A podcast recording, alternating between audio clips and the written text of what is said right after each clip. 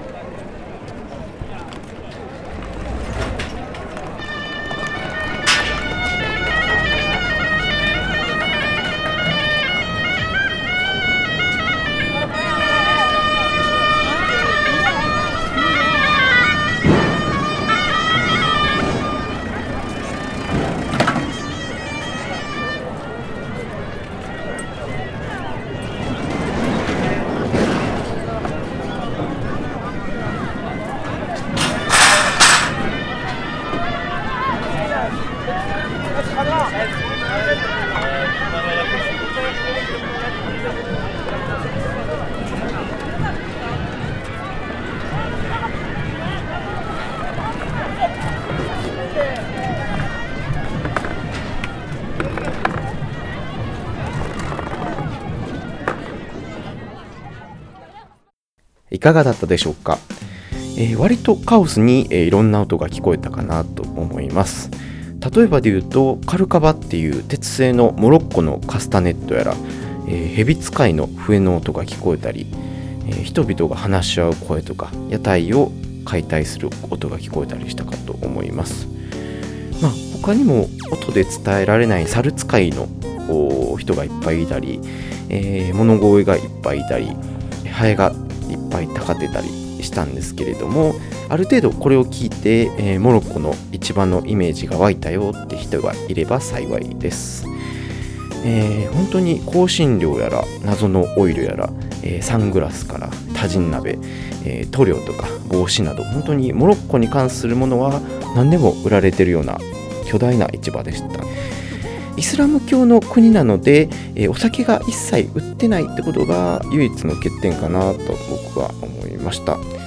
えマラケシュに旅行に来た方はぜひこのハマエルフナ市場に行ってみてください、